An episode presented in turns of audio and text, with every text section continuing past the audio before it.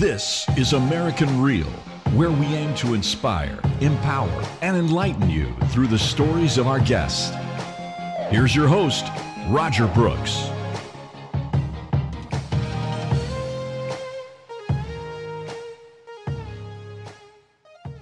You worked for a bully. I mean that and that's pretty common today. What what are some of the signs that people don't even realize they're in a situation of a bully manager or, or boss. And what did you do to kind of navigate through that while you were there? You know, when you get fired from a job, it's like it's like a death, right? It is a death. And when you don't want it, who I mean, who wants to get let go of a job? I mean, nobody really typically wants that. Um, and so when I got let go, I took time. When you find yourself interviewing with a boss, all right, there's there are questions you can ask there are questions that I would ask now that I teach people to ask that if I'd have asked him, there's no way I would have worked for him. Like, hey, what is your process for recognition to, you know, recognize, you know, ideas and innovation? I mean, he would have been completely inept.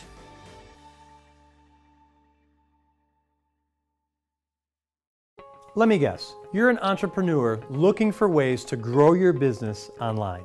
And you've probably tried everything to grow your business, including social media, SEO, even paid ads, only to find out that nothing truly works. So, what if I told you that writing a book that goes on to become a bestseller is the magic wand, and that you can do it in as little as 30 days, two weeks, or even over a weekend in some cases?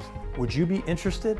My name is Roger Brooks, and I'm the founder and host of American Real TV where I interview world class guests to empower others through the essence of story. But I didn't get here overnight, and my mission certainly doesn't end here. It's been my dream to empower others through the craft of writing and storytelling. Now, you're seeing this video because I just opened enrollment for my new book writing program, where I promise to take you from page one to published in 90 days or less. I will be personally working with you to overcome the same fears and obstacles that kept me from pursuing my dreams all of those years. Simply click on the link below to see how I could help you become a first time best selling author. I look forward to seeing you on the inside. This is American Real. I am Roger Brooks. My guest today is Michael David Chapman. You have taken the bold step of restructuring your career, life, and goals around your values and faith. After, as you say, recognizing your path was leading you away from God and your highest potential. Michael, it's a pleasure to have you here. Welcome to the show. Thanks for having me, Roger. Great haircut. Yeah, you too, man. When wow. you're bringing this thing, when you're bringing this in to compensate. I don't know. I, I, I there's always, uh, I, what, what I do is when I go on vacation, I just let it go but there's something about I, I have a hard time getting comfortable with uh, with the facial hair. Yeah. I don't know why. I yeah, my, my, my, my kids were recently. I had a full beard, and it was pretty. You could you could rent space in it. and they recently were like, "Hey, Dad, we, we think it would be cute to get the gray out," and so I let them do it. And they did got they went and got a box of Just for Men. And when it was over, I looked like a wee caricature. I mean, I looked like a paste on beard. It was it was it was criminal. Priceless. Do you have a picture of it? No, no, but a couple of people and a couple of prospects, people I work with, friends saw it. And I was like, I heard enough garbage on it that I said, I just took it all off. Well, great. Well, I would love to see a picture of that. So maybe you could do it again for us and, and yeah. snap a pic. But was terrible. Look, I appreciate you coming on. Um, and I've, I've been following your content for a while. But before we dive into it, you, you mentioned something right before you started, and that is that you don't really like these fluffy podcasts, right? You want to make sure that people are getting the real stuff. And I love that because that's that's why I started this podcast is I like to dive deep, you know, underneath the surface and really talk about the things that matter. And just from reading your bio and watching your content, I don't think we're gonna have a problem doing that today. But no, can you comment so. on that? Yeah, I think we'll be good. So what what tell me about that though about yeah. what about the podcast it, itself you know the industry what don't you like about the the fluff so to speak yeah i mean i think people are looking it's it, it comes from that bio i mean it comes from having it's not podcasts in general. We were talking about podcasts, and the question was, "Have you been on?" And I, I, the question I had, but I don't know if I've always played the game to get on them. You know, because my content is is is a lot of the times, and even the way I respond to other people's content is is not is it's off the path a bit. Uh, and and again, I get it. I don't know why, but I get it. Like you're you're so misunderstood or polarizing, and I'm still figuring that out a bit. But honestly, it comes from that that um, that bio. I mean, breaking away of the norms in professional life. I didn't ever set out to be an entrepreneur, uh, but to be to give some credence to that and some background. I mean, I grew up hearing what now you hear a lot of younger people and Gary Vaynerchuk and other, you know, reputable influencers talk about of, you know, going to high school, going to college, getting a job, working for 30, 40 years. I mean, that doesn't happen. I guess it does still, but it's not. I mean, that's the culture in the the generation I grew up in, and so I didn't stick with that. You know, I could have. You know, when I when I was 40, you know, and I went through a major life transition, you know, years later, and you know, when I that bio was written for me after an interview, after the person that wrote it said, "What the f do you want to? Where do you want to spend your time?" spend your days i just it was it's the light bulb that went off that said i don't want to you know spend the next 10 15 20 years especially after i'm done raising my kids doing what i've been doing because i was miserable i never i never signed on i signed on but i didn't sign on with any thought right it's what you do you know you you yes. you, you do you do these things and so with back to your original question with content if it's roping me in it's not that this content's worse and better that it's none of that but if it's the same old, same old, I just I just can't do it. I, I can't. I don't enjoy it. I don't. I mean, I know it, it has value. And so like another thing is that I don't really think there's much that's original. I mean, everything that's influenced my life came from somebody else's words. It's not that I've never had an original thought. Of course I have, but I'm saying that what we see in social media more often than not is regurgit. It's it's lacking the story. It's lacking the edge uh, from someone's life, which is what I value more. Well, look, I commend you for taking the plunge because I don't know about you, but I think I think most people feel like they wake up one day and say, "What the heck? How did I get in what this happened? situation? What what happened?" Right? Yeah. Um, but it's it's not that easy to just take the plunge. Can Mm-mm. tell us a little about how you were able to do that. Did you set yourself up, you know, financially, um, relationship wise, mindset? What were Sure. some of the things that allowed you to be able to actually do it? like well like most people that have a breakthrough usually it comes not all the time but for many people it comes from a it comes on the other end of a failure or dur- during a failure in my case it was more of after and during so in in 2013 two very painful roads met at the same time the same you know in that year I I was still married and we moved from atlanta georgia it was our fourth move in under six years with four kids and that was a blended family i've been married twice so, you know, when we landed here in New Hampshire, I mean, I went to work. It was it, it was the beginning of the end of the marriage for sure. Um, in terms of like just the distance and what that does to a family unit, and specifically, I'll, I don't want to speak for all women, but you know, I was just really clueless on how valuable the connection to community is or was for her, right? um, which is why we stayed now. We're, we're, friends now, but we stayed in this environment. We've stayed in New Hampshire, even though we're, we're, we're Georgia natives. But the other road that met that road was, you know, I, I went to work for a bully.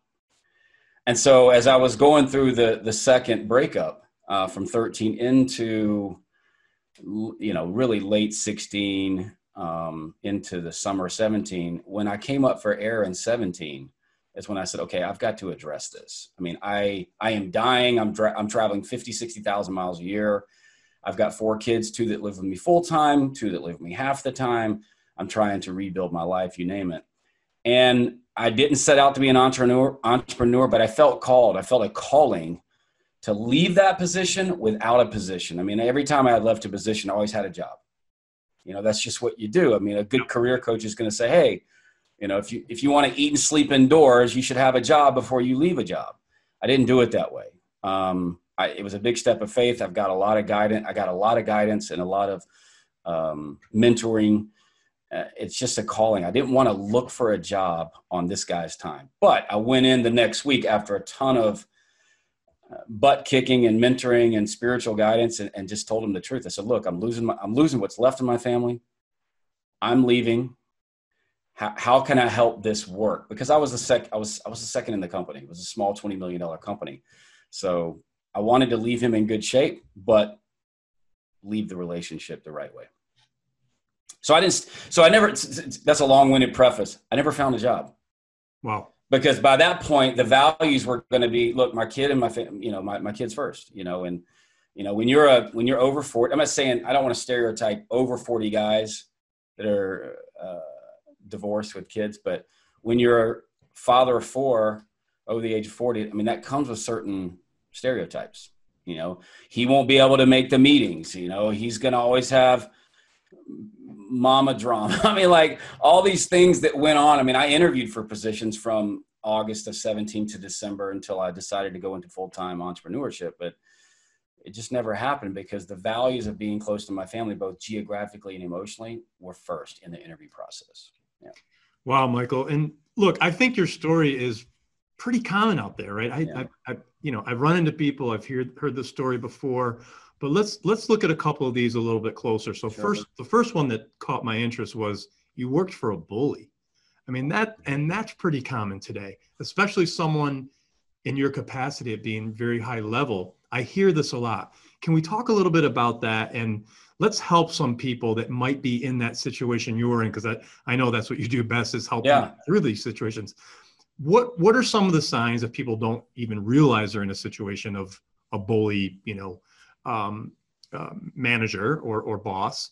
And what did you do to kind of navigate through that while you were there? Well, I'm glad you've got a lot of time for this show because it's it's it goes deeper than the original decision. So, it that hiring or that um, job selection, if I can say it that way, it came on the heels of getting let go um, about three or four months earlier.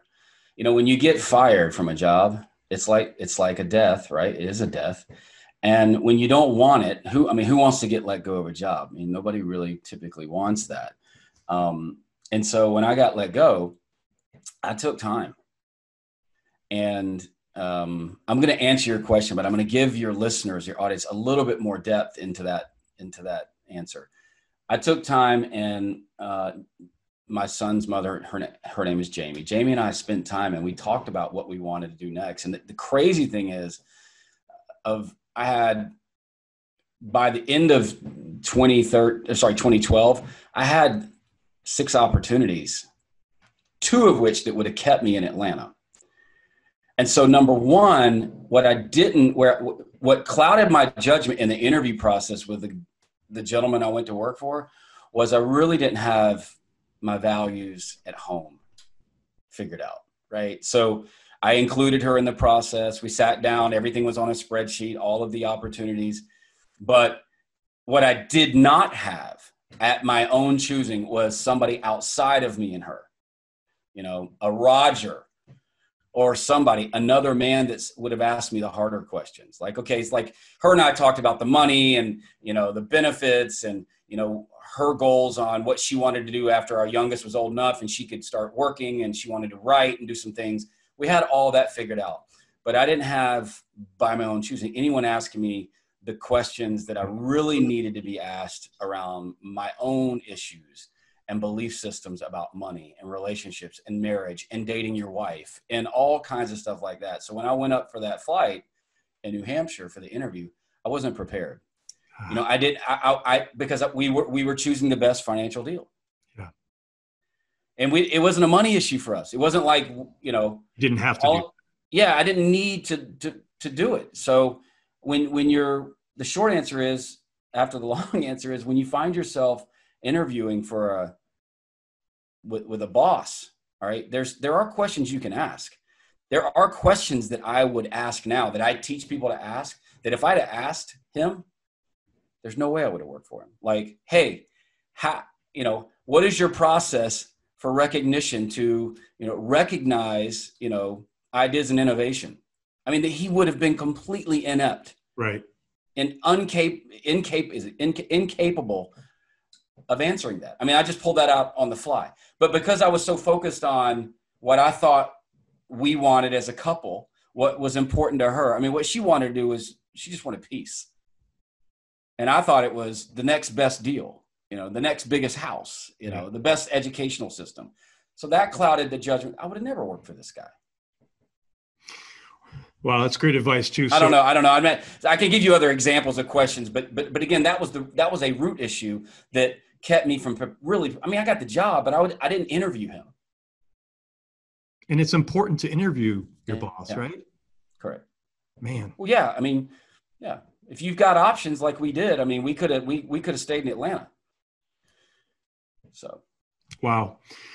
So okay, if someone's in this situation, let's just help them through this. Yeah prepare yourself kind of take a step back prepare questions right for the for the boss that you would want to know in the situation of once i'm in this role what are some of the things so you mentioned being recognized for something what else are some of the things what you want to do after you figure out what's important outside of work and you've got that figured out i think i made that abundantly clear what you're trying to do in your q&a is is if there's toxicity you're trying to indirectly encode expose it. Hmm. Not not to so, so, you could you know if you get an offer or you know or you can you can you know pull yourself out of the candidacy right. Um, so you what are what are your values? Okay, what are your values? And you shift your you, you build your questions around that. So one of the values I have is I don't really need to be micromanaged. You know, when I when I work for a boss, if I come to work for you, Roger, I you know you know, once I understand the systems and what's important, I, I want to come to you for wisdom. I want to come to you for, hey, what do you think I should do? Or if I come to you like, hey, what, hey, tell tell me what to do. You you look at. I want the kind of boss that says, what do you what do you think we should do? So I'm going to build questions around answers that I'm looking for that are going to build build on my strengths and my values and my character Love around that. leading people. So one of the questions is, you know, you know what is what is the company's process on managing performance you know and, and you know not he, wouldn't have, have an answer right he wouldn't have had an answer well it, you know perhaps he probably would have said i'm kind of inventing this conversation. Well what do you mean? I was like well you know when we have you know when we have an attendance policy and you know it's time to do you know i'm not a real big fan of doing a lot of documentation with mid-level leaders. If i have to my fault hey his let's just use his name, John. John, if I have to sit a leader down and, and write them up because they're not holding their people accountable, there's typically, in my opinion, there's something wrong with me or them. Mm-hmm. What are your thoughts on that? You know, and he would have been like, you know, well, you need to write them up. They don't need to be here. I mean, his demeanor would have changed. Maybe because I went up there twice. I flew up here twice. One for the interview, then the house hunting trip, right? So I had, you know, probably four total days of FaceTime over two days that I could have asked better questions. Um, another good one is, you know, you know, how do you, you know, what are your thoughts on when there's a company initiative? You know, I agree that we need to do it, but I don't necessarily. I mean, how do you feel about you know innovative thinking on how we do it? A lot of mine and his issues wasn't on the what it was rare. Well, I shouldn't say the what. It was a lot of what issues. But of all the issues we had, when we agreed on the what, our biggest issue was the how. Mm-hmm. His approach was if they don't want to do it, tell them to put the keys on the desk. And of course, I'd look at him and say, sure, there, there's there's six of them downstairs. I, I, can do that right now if you want. I mean, I, I called I called bullshit a lot, especially in the in the latter half of that. So it was the how. What you want to do is draft questions or think about your what is your how as a leader. If you're going to be in a leadership role, like I was, what is your how on getting basic things done, like the sales process, managing uh, customer complaints, and uh, how you. And we were a huge, huge. Um, we were what's the word I'm looking for? One of our biggest metrics was client retention okay.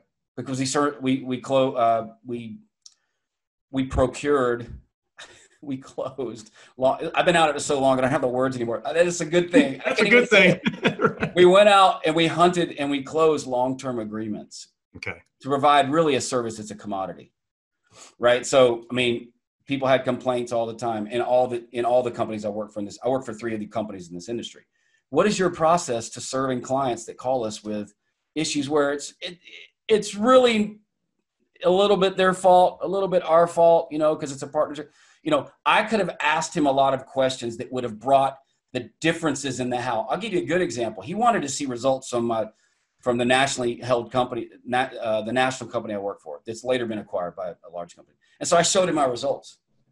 One of the flags that, you know, where I was like number one for two years straight, went to President's Club out of 150 people, right? Great. When I was a mid level guy years ago. One of the flags was he never asked me how I got the results. Hmm. Had he asked me how I got the results or I shared them, we would have because his way of doing it was was so different. Is, is, why I never grew. Is why the company never grew organically. Yeah. Got it. I mean, I can think of other ways, but think about your how, your leadership style, and and build questions around that are going to expose the differences in the Q and A in the conversation, and the differences in the how. So you're not. So you find out if you're aligned or not. So let me ask you a question, Michael.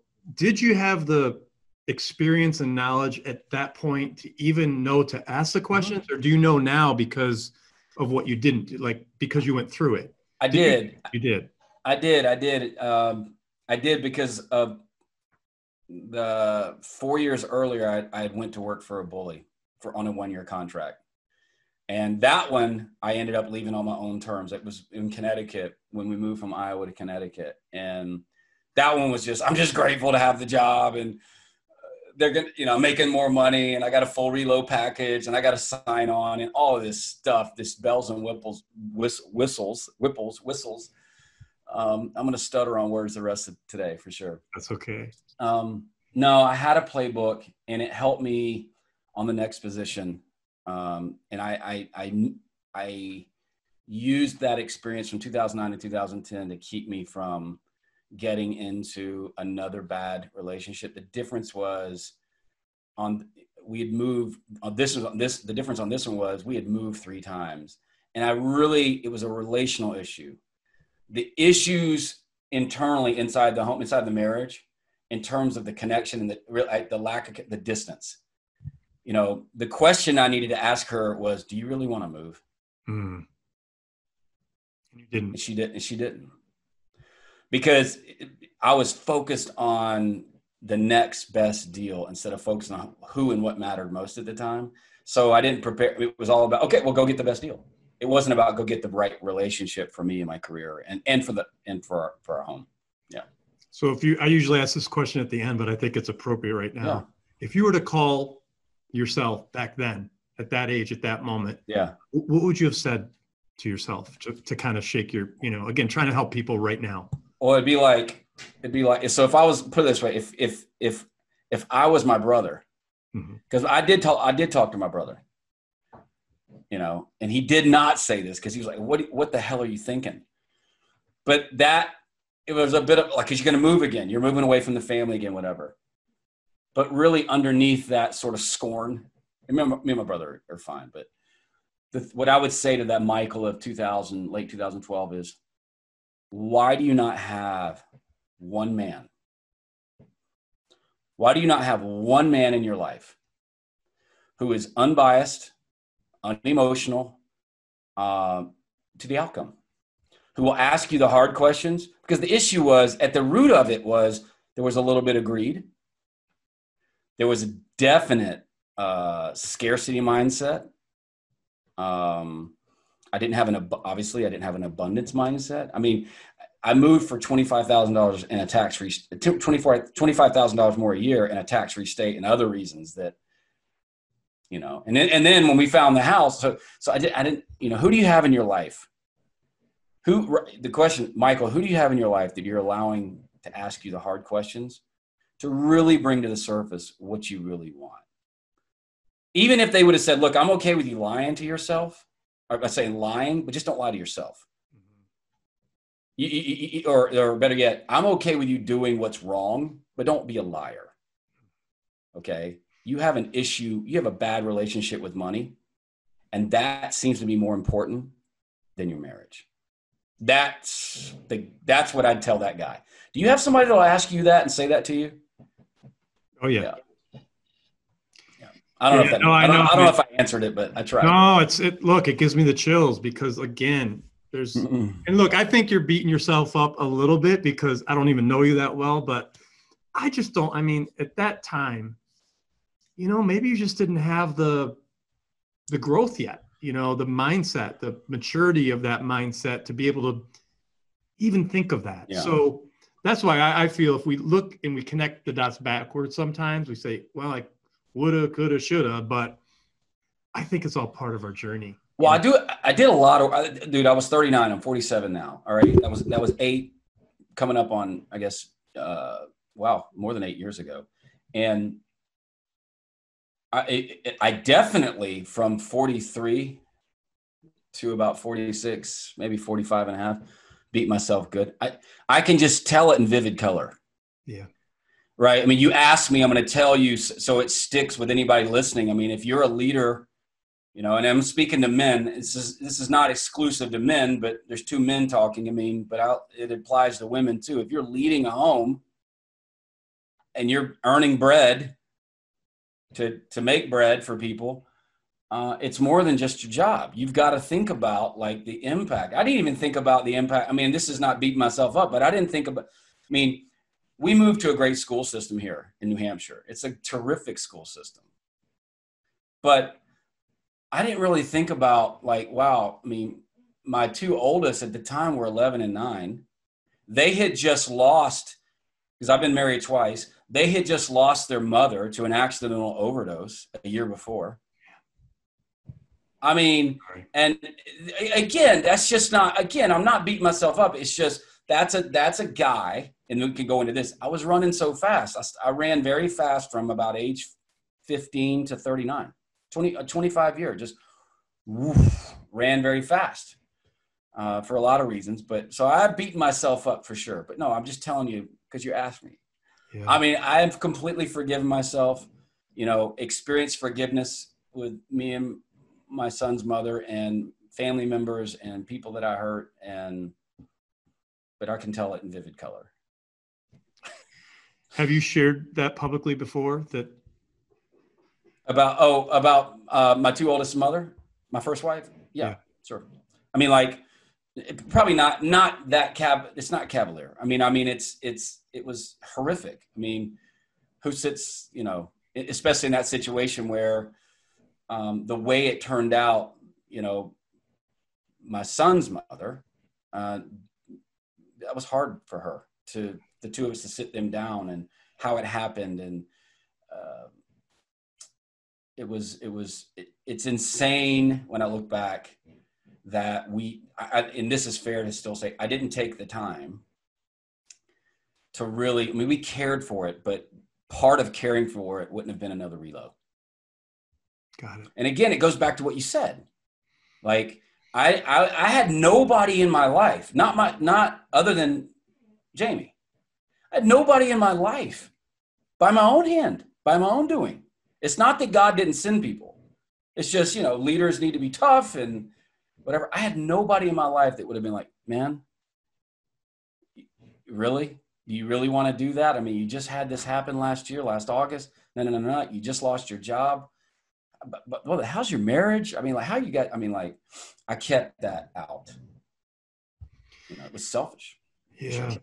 And again, this is a common, common theme that yeah. I see and hear And you know, look, I, I there's bits and pieces of that where I've been myself, so I know, I feel it, I feel it. Um, so here's the good news. Yeah. what is it? Seven, eight years later, mm-hmm. um, man, you are just a powerhouse on LinkedIn. You are a big time, what I would call, you are an influencer. I mean, oh no. Like, like it or not. I mean, we don't like that word, but your words matter, your posts matter. People are watching closely um, and you have the opportunity to move mountains, which is fantastic. Um, can you take us through that journey of from then till now? Because you've you've really built up a lot of momentum in a in a really good way. Yeah, it was never intended. I mean, that day. I mean, going back to August of seventeen, many people have heard many people have heard this story. It's going to be people people people have heard. here he goes again. But it's it's. I mean, you're asking. So talk about. Um, I mean, my I remember it was really literally three years ago to last week that I sat my, the owner down. But a couple of a couple of weeks prior to that, I was on the golf course with a very good friend of mine that used to work for me at the same company, who incidentally worked for that same owner for about seven years, maybe eight years before I got there. But he left. We were on the golf course, and I was hemming and hawing. I was like, it was, I was like, how am I going to leave? I'm, you know, I'm in New England. I don't know anybody. I've just come through this this second divorce. I don't have a college degree. I'm four kids deep, single. Nobody's going to hire me. And I remember where I was. I remember we were on a dog track of a golf course, and he grabbed me. We were on the 15th green. He said, he just grabbed me by the shoulders, and he just, he looked at me and he said, "Just effing leave." I mean, that's, I mean, and it was, it was, you know, teeth and gritting and all that.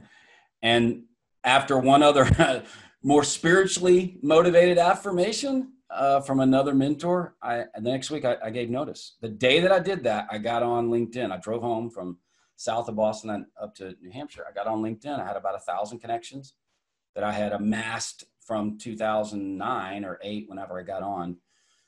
And I just started looking for a job. But at the same time, my recovery had happened primarily from journaling on my phone. I'd done a lot of work with a couple therapists, uh, divorce groups, mentors. Um, I even had a grief counselor, which is different than therapy in lots of ways. Uh, but my, my, journaling was everything. And I just began to look at the journals and repurpose some of the learnings uh, failed marriages, getting fired from jobs, uh, you know, lost a child along the way. I mean, you name it, right? Mm-hmm.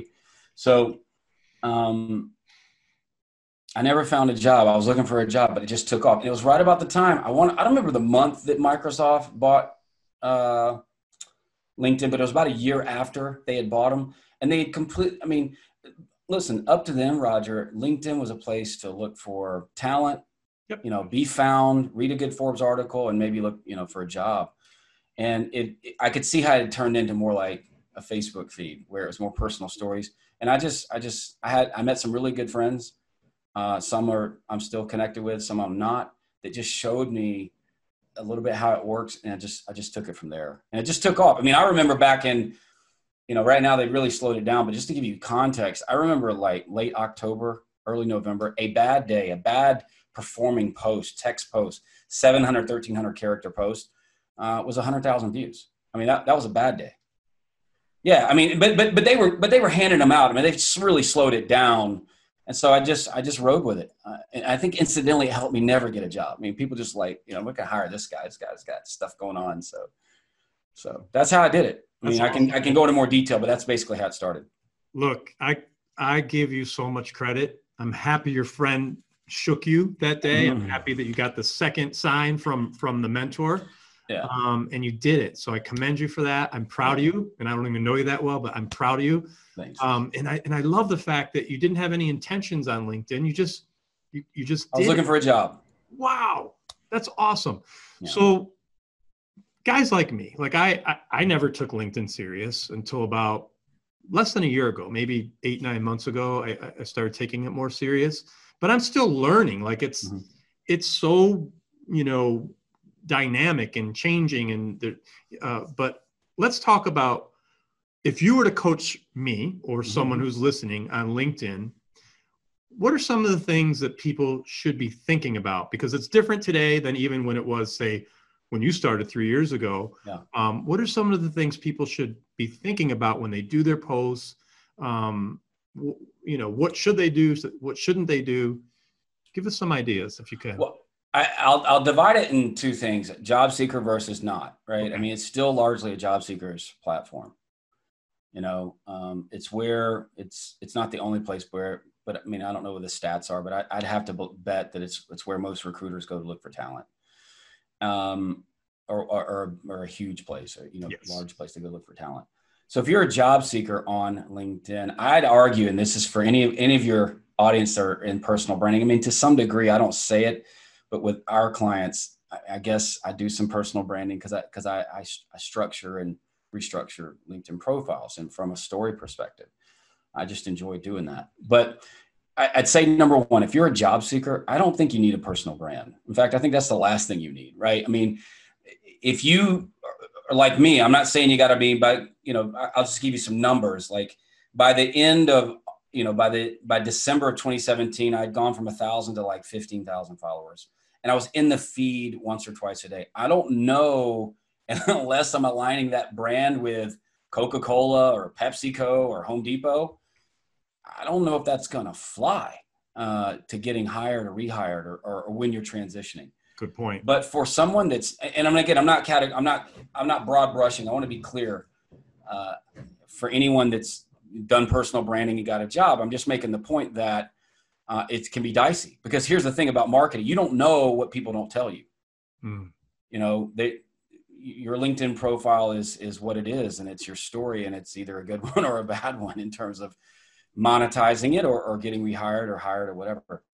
Uh, if you're not a job seeker, I mean, for anyone, so I'm not saying people the job seeker, just gotta be careful, right? I mean, we all know the stories. I mean, I I did a post, you know, I think I'm actually this gentleman's to work with me, but I did a post uh, from a guy who reached out for me uh, anonymously. I I had written something that you know might have been that was you know talking about relationships and diversity and in that space, and he said, "Look, I just got fired because of some comments I made." I'm not sure where, uh, in response to you know, Blue Lives Matter. So if you're a jobs, I mean, that's that, that that's branding. I mean, you can agree with that or not agree with it. I'm just saying you just branded yourself at a time when you need to be be okay with the the intended and unintended consequences of that. Non-job seekers, you know, I would say if you are building a business, you're an entrepreneur. I mean, it can break it down into a couple of different things. Number one, I didn't do this. Okay. So this is more people that remember, like, do as I say, not as I do. I mean, I didn't really have a strategy. It was just putting out. I was on the. I was, so cool. I was on the no plan plan. You know, back to uh, along came Polly. I think Jennifer Aniston said that. Yes. Um, if I'm mis- not mistaken. So so I know some people like I'll just throw out a name, you know, a Mary Henderson who is like on brand like all the time. Yeah. You know, if if if if if if I was paying her, she would fire me because I just wouldn't do what she tells me to do.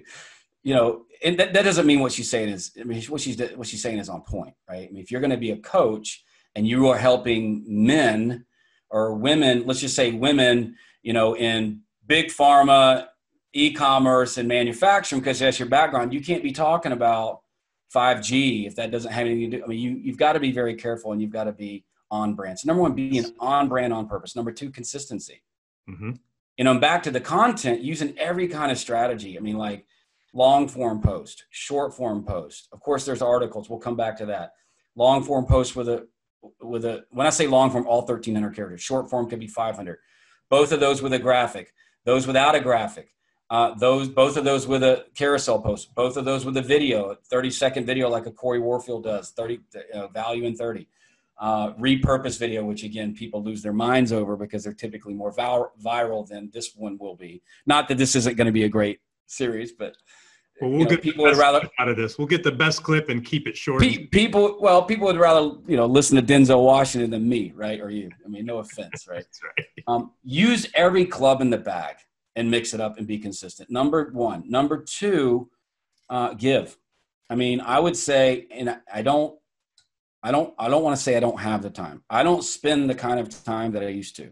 In full disclosure, and a fall on the sword, but I mean, my first year on LinkedIn, I mean, my, I like literally spent hours upon hours in the feed giving to other people that I didn't even know. Yeah, I just first year of your of your 2017 from correct yeah okay. yeah especially then yeah yes. i mean i just i got hooked you know the dope was just intense you know and i was coming out of a bad place in my life and i mean mm-hmm. it was just a it was ripe for spending a lot of time on social media but you can't not give anything so you don't need to go to that extreme but giving giving to other people specifically people that have you know if you've got 10 if you got a thousand followers and you or 2000 followers and you're supporting people with 500 that that's good.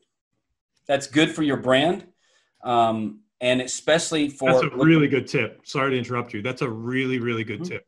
Can you say it again? Because i want people to hear that. Yeah and, it, it, and again i it wasn't intentional but i as i when i got to five or six thousand i figured it out. If you've got if you got 10000 followers and you put a comment you know, if someone puts out a post and they've got a thousand followers and you put a meaningful comment on their post, here's the one thing you can't predict who they're connected to.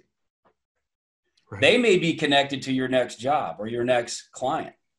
Uh, and so that, you know, I love so, that. But, but you're, but you're going to, you know, if it's, if picking up followers is part of how you monetize or how you have social credibility, which is usually most, most of the time for most people in, in the space, giving to people that have less than you is a great way to pick up followers. First time I heard that, Michael. Yeah. So thank you for that one. Mm-hmm. That's, I would say, I mean, putting content out and being in groups where people supported my, you know, engagement groups where people supported my content. And I don't mind talking about that uh, at all. Yeah. Uh, how do people, how do, how do you get involved? How do you get involved with these engagement groups? I'm in. Well, let me come back. I'll come, we'll, okay. we'll, we'll talk on that. Um, back to the giving, I would say that, you know, the quality of the content, having help from the groups, and back to the giving. Giving in the feed, and again, I don't have the empirical, quantifiable data, but I, I know how much time I spent in the feed. Would probably be for every hour I had on LinkedIn, I probably had 15 minutes in the feed. Okay. I I remember specifically putting out comments that would outpace the engagement of a specific post and, and, and pick up a large amount of followers as a result. There's, there's again, there's nothing wrong with that, especially yeah. if the, if the comment is germane or meaningful yeah. and it usually always was. So, um, giving to other people is huge. And then the far, fine, final thing I brought up that you're asking, you know, how do you get in them? You know, they're, they're again, just for, they're frowned upon mainly because there's a lot of, there's a, there's a, there's a lot of ignorance around it. Um, but but I, I always liken the discussion to usually you're invited. You either create your own or you're invited. That's the short answer. Okay. And and so yeah, so people that that that moderate them will will will look for people that are consistently in the feed and say, you know, hey, do you want to? Have you ever heard of this? Do you want to do this? And you get invited, um, and you go from there. And and and if you really think about it, for anyone listening, that's like, I knew it. you know, like I I have been like uh, never in the closet about that ever, uh, almost to a fault and almost with a defiance, because I actually took the time uh, to to understand it from LinkedIn's perspective on two fronts. Number one, it's right there in their user agreement. I think for the most part, anybody with you know any level of education and the ability to understand basic English in this case, the way because it's in because I speak English, it's right there in, in, in you know in 2.5, you know, what's called 2.5 sharing of their user agreement. They basically defined that they've created their platform uh, where people, you know, they want people to, to, to share content with, with one another. It's another reason why you see message chats have, why do you think they have it where you can have 50 people in a group chat? Like, you know, well, they're not doing that so you share content, but again, they just want us chatting. That's fine. But then the so if you go read the the user agreement, 2.5 sharing, that's one thing. But the biggest telltale sign is LinkedIn groups. I mean, long before micro, I mean, this wasn't an issue before Microsoft, before they really opened up this algorithm and really made it easy to get attention, especially back in 2017. But if you think about that prior to 2016, what are people doing in LinkedIn? If you go to your local LinkedIn group, that people are sharing content left, right, front, and center. Mm-hmm. And it's not always, you know, a Huff, a, a Huffington Post post. Right. It's usually their content, and now they take the URL and share it in the group, and they're doing it to share it, but with an intent that, hey, Roger. Yep. Give me some love. can you right here? Yep. Sweetheart. Yeah. I mean, come on. Yeah. So and that and groups have I don't know when groups started, but they were long. They were they've been around way longer than the pod non-pod argument came up. So it's it's just goofy. It's corny. I won't even engage somebody that can't be intelligent about it do groups work? You know, I don't know, man. I, I was in when when I got back on LinkedIn, I was in industry groups. You know, I had worked in transportation half of my career, industrial, you know, uniform rental. I spent some time in wholesale grocery, and like I, I don't know why they don't make them work. I mean, right. The biggest thing about groups is is you never get, you know, you never get the notifications. But it, right. you know, that, so I was going to ask you is uh because we started a group, our company did, and it's really really difficult we we got a lot of people in but it's hard to get any engagement because no one knows. It's because because if I'm in that group and you put out a piece of there for some reason, even if you have that, I think there's a setting where you can be notified that just I think the group, and I heard from years, you know, like early 2018, LinkedIn's bringing GroupMe all this content that was never verified. Maybe they changed their, maybe it was verified, but they changed their focus. That LinkedIn was bringing groups back. They're overhauling it. I mean, I just don't think it ever happened. Um, and and I'm I'm telling you, if to me it just makes sense to make it work. I think it's in part why engagement groups, uh, the proliferation of engagement groups. Yes, people want more engagement in the post life. I get that, but in most engagement groups, there also becomes what people call a community. That's another code word for you know you need when people say how I built my following is I created a community. I, I get that, but usually that's code for I'm in engagement groups, and I'm afraid to say it because I don't want to look I'm gaming the the algorithm. Okay, that's a little little shove to people that. But for the most part, in engagement groups, you build a chat group too. Mm-hmm. And so people know about people's kids and yeah. you know what's going on in It's a community. It's yeah, a, yeah. I mean, if I was if I was a leader at LinkedIn, and again, who am I to tell them what to do? They've built a great platform, but I would make groups like critically important because I would want people to stay on my platform instead of go over here to their platforms or that platform. Hundred percent. Yeah. Awesome. Great, great, great uh, insight, yeah. advice uh, and I appreciate that. Sure. So, how how did you start to monetize? Like, let, mm-hmm. let's talk about that part of it. Um, I think most people that are engaged in LinkedIn, they're trying to figure this out. It's not easy. Yeah. What what can you offer us today about, you know, where do you start? Yeah, I mean, like at the end of the day, people. It's so funny. The monetizing conversation comes up, and it's like I got stuck in this for for a long time, uh, but it really could just before you do anything, I mean, my approach to helping someone, and I do a little bit of this work, it's not my core work. But the first thing you do is get out a piece of paper or whiteboard and say, okay, what are my skills? You know, you know, in my case, like I'll just give you one of them. You know, I help people and say, you know, I'm not, I don't call myself a sales coach, but I do a lot of sales coaching mm-hmm. because, and it's an ancillary benefit to what I actually do. When you, when you book time with me, if you're trying to build your business by default, what I actually help you do, I mean, part of it is a sales conversation. So, but to make this simple, if I'm a if I'm a great sales coach, you know, can I do that without having to be in someone's, especially now with COVID, can I be can I do that without having to be in your in your in your office or at a Starbucks? And really get really clear about what your skill sets are. You know, outside and, and, and in addition, that's in addition to what you do for your regular day job. If you have a W two job or whatnot. Uh, but once you understand that, you know, then it's about finding, you know, finding the pain. I mean, people, I mean, we know this. I mean, whoever said this, people buy on pain and need for the most part. They, they, they buy on intended or expected outcomes. And so you create that narrative. And so that's usually what a coach does. I mean, when I was coaching men, and I, I still do coach men when, when people, when I'm, when I'm led into their life, um, the men that I work with, I help grieve certain issues that have that have held them down for years. That's awesome. Break break through and grieve and move on. It's quick. It's it's it's you know it's twenty yard line to the other side. It's it's truly coaching. I don't do therapy and that kind of stuff. I never talk about that, but if I did, it would be like, okay, what are those skills? What does that look like? And then let's just start talking about it. There's three ways to do it on LinkedIn that I know of. There's ad spend, there's content marketing and there's direct outreach. That that's pretty much right. So from an ad spend perspective, you can come up with a great creative where you can get on camera, you know, and I can take everything I just told you about my life and get it down to 45 seconds with, you know, a destination landing page and come click and find a better life and become a millionaire and all that kind of stuff. Content marketing is more of what I did. Um, without knowing it. I, I didn't know I was somewhat of a marketer. Um, I think I've been marketing my whole life.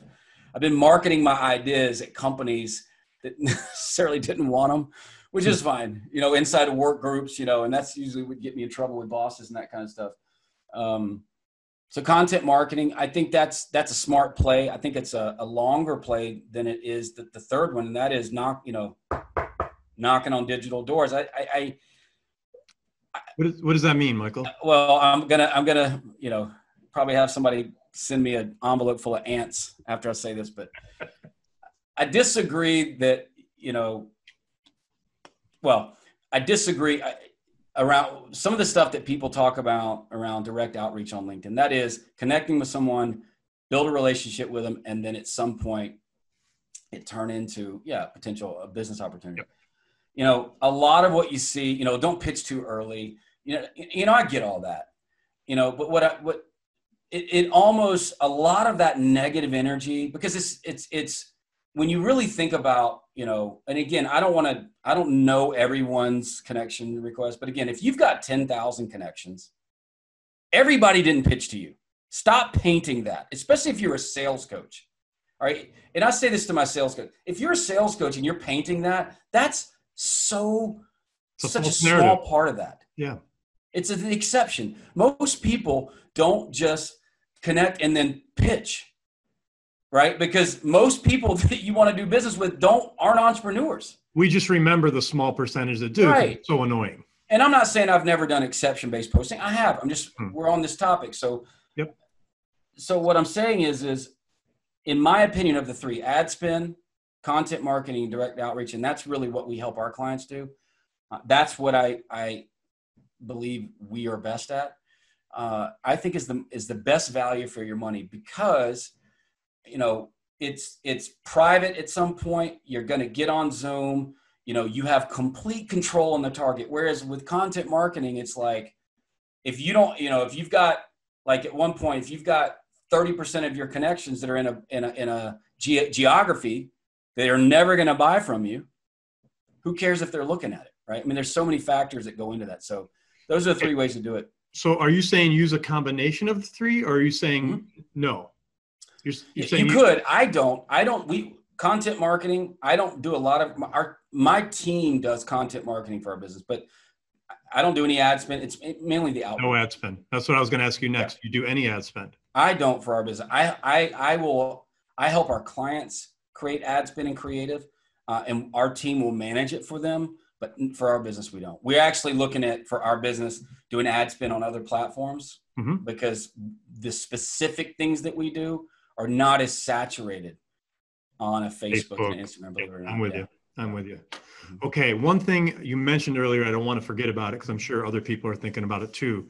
You mentioned articles. Mm-hmm. Uh, can you talk about that? Because I know you you're pretty big on articles. Yeah, well, I'm actually not. I've only written like four. Really? yeah, yeah. I mean, like, um, so that speaks to the understanding of more. I mean, this is this is a everyone's said this a thousand times, but um, what most people don't know or remember back back in the day, all of four years ago, like it's hundred years ago or something. Um, my understanding with articles, and this is before I even posted, was like if if I posted an article, it note like LinkedIn notified my entire network. Michael just posts an article. Right. Um, it, there, there's no secret about the reach, right? I mean, it, there. I mean, if you're getting, let's to make this simple, if you're getting a thousand views on a post, okay, you're probably getting a fraction of that on an article by by contrast right in relative terms. It takes a lot of heavy lifting especially now with so many people putting out short form content to get somebody to read it enough or enough people to read it to get the views. I mean there are some big big names that are just by default. Um, why the question is why do articles not get the reach that a short form you know under 1300 character post does I'm not sure why they did that. My get this is speculation. My guess is um, you're going to attract more uh, subscriptions, members, uh, viewership by giving people quick shots to the arm. I mean, like, and so so you take somebody like me where you took dope and you shot it in his arm, and now I'm just sharing more and more and more from my life, and I'm getting more and more viewership. So more and people are staying on the platform versus me going on for and there's nothing wrong with articles i got friends that do articles every other day you know tim denning you know it does has got a trillion articles on on linkedin i mean there's nothing wrong with them but it's just not been my thing okay i'm, I'm more into the quick thoughts get i mean I'm, i guess i'm a sucker for it and I say I thought you were going to say the opposite. So again, I'm, I'm, I'm really I'm a fan. Listen, I'm a fan of the people that do it and have made it successful. I just never. That's like that's like if you're a golfer, that's like the six iron in your bag. I mean, it's like play it once every five years or something. That's right. I'm golfing tomorrow for the first time in about five. Do you play your six iron? Well, I have it in my bag. You do if you you need to get on in two, right? That's right. I get you. Um, okay, cool. So, what a great conversation. I, I, maybe we could do another one of these because Sure. there, there's so much to talk to you about. Uh, I did want to touch on your faith, if you don't mind, because I know that that's something you put uh, front and center. Mhm. Um, it's something important to me in my life. Can you talk a little bit about that? Sure.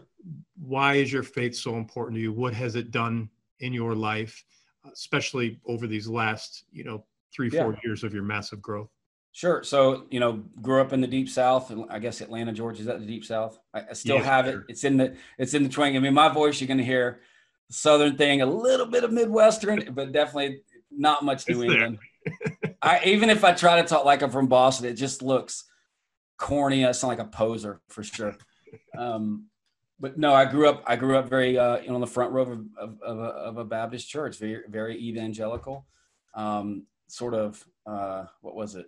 I've always joked about this, but it, it always felt like I was saved on Sunday and I was going to hell on Monday. I mean, like, you know, because like my dad wasn't around. These are all excuses. These were excuses back then, but this is now. It's just like it's just the way I, you know, my mother had me and my brother. You know, I have an older sister too, but she had already moved out and or she she was married when we moved uh, to Atlanta and started attending this huge church, mega church.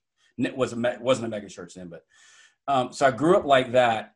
Uh, so my relationship with Christ, my relationship with God was very uh, as much influence in the in the Baptist religion, which again, there's nothing wrong with that. Inside of that, I don't want to I don't want to pontificate a little bit too much here, but inside of that, at least what I heard, because perhaps uh, a lack of a male role model, not to make an excuse, but just to be direct with it, would have been the, you know, the, the condemnation. You know, I need to earn favor from God. You know, it was like, okay, you know, this guy, this this son of his did this great thing, but then there, there's all these bad things about me, right? And so I carried that, you know, from 12 years of age till about 39, 40. And I lived that life. And so, you know, at 40, when the second marriage fell apart, it it became, it's not that I never had a relationship. I did, but that is all I had was to double, triple, quadruple down on that relationship. And that's where I really, really, uh, I saw grace and felt grace from my mother and family, my sister, and even in the in the marriages, right? But I, that is where there was nothing else to grab onto, no other fixture, no other idol, whatever word you want to use, and that is all I had was to to have that relationship, and so it cultivated from there. I don't know if that helps, but No, it does. And but but at that turning point, it becomes more Mhm. Of a direct spiritual relationship, correct? Mhm.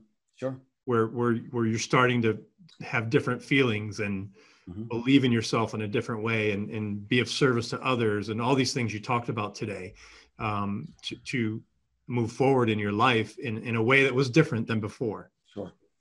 That's awesome. Yeah. Awesome, man. Wow. What didn't we cover? I mean, there's so much here. Uh, I wanted to get into one quick thing about uh, on your profile. You talk about people that are faithfully unsuccessful. Yeah. It's a little bit related to what we're talking about right now. Yeah, I mean, faithfully unsuccessful came from you know the the person that wrote that you know had taken me through an interview process, recorded it, and listened to it. And one of the things she said was one of the one of the challenges I had was when faith values intersected with professional values, specifically doing the right thing, having integrity on financial reporting, you know, and and stuff like that. Um, you know, bringing those values. You know, a better example might be saying no to workaholism. You know, like there were times when you know I just didn't. We I remember one position I held like the we wanted managers to to uh, clock in, and and I just believed that was micromanagement. I believe I believed it was oppressive. I didn't believe it was uh, healthy leadership. I said no to it, it cost me. And I think it came from, you know, I didn't do it rude, but I just disagreed with it. And it was back to that you're telling me how versus telling me what. The what was we're going to get better results, but the how was we're going to be oppressive and we're not going to have trust in the work environment. I mean, that stuff came from my faith values. So helping leaders bring their faith values into work in a, in a practical and, and, you know, healthy way to achieve business goals, but not give up their faith values. That's what that means. So you're helping people today trying to break through some of these mm-hmm. self-limiting beliefs. Sure, sure. Yeah, they have faith values grounded in certain in, in any faith. By the way, I mean I work with it's not just evangelicals. I mean I've worked with um, people that you know Islamic faith, you name it, Jewish faith. It's it's I respect all faiths. I do too. Uh, because again, wherever you are, if you have that faith, there's going to be you know a rub if you're trying to disassociate yourself from a, for a paycheck or for a boss. Hundred yeah. percent, especially with the world we live in today of LinkedIn. Um, it's so wonderful to be able to connect with people from all over the world yeah. with all different faiths and respecting sure. those those you know everyone has their their own faith. Sure. Awesome, man, Michael. Uh, before I let you go, I have one last question, sure. and I ask every guest. At the end of the day, you still have a lot of life to live. Um, what are you trying to do here? What What are you trying? Where are you trying to get to? What do you want your legacy to be? What kind of mark are you trying to leave on this earth? You know, all I want, I said this on the last podcast. It's so crazy. Uh, all I wanted to do was be a dad. Wow. Because that because I didn't have one, but a lot of that came from never really learning how to dream. So I've accomplished a lot of that. I mean, I've got two, I got two graduated, one in school, one that works hard, you know, and then two coming up. So I'm, I'm doing that. I'm, I'm, I'm, I'm killing that generational sin of fatherlessness because my dad was gone. His dad died, alcoholism on both sides, you name it. Um, so no, I'm, I, I don't know. Other than that, I don't know. Uh, I'm in that weird place where, you know, I don't have any more excuses to not have big dreams. So I'm working some of that out now, but it was to be a dad. That's so awesome. I'm okay with I don't know. That that gives me a clean white. I got a whiteboard right there. That gives me a clean whiteboard. That's a good thing, right? Michael J. David Chapman, welcome to the American Real family. Thank you so much. You have yeah. taken that bold step of restructuring your life and career, and I'm so proud to call you a friend. Thank you. And uh, I, I can't wait to share this episode. Awesome. I'm looking forward to it. Thanks for having me. Thanks. Thanks for tuning into American Real. Be sure to visit our website, AmericanReal.tv, or search for us on iTunes or YouTube for past episodes. While you're there, please rate us or leave us a review, as that helps others find our show. I am truly grateful and appreciate all of your support. If you'd like to be part of our inner circle or want one on one coaching, check out the American Real Learning Academy where we have self help groups and courses so you can build the best you. We also have a new Facebook group where you can connect with high achievers from around the world. If you want to go even further, maybe you're determined to write your own book or launch your own podcast, contact me today to see if we could help. You can reach me through Instagram or Facebook or email me directly at roger at americanreal.tv. Thanks for tuning in, and we'll see you next week.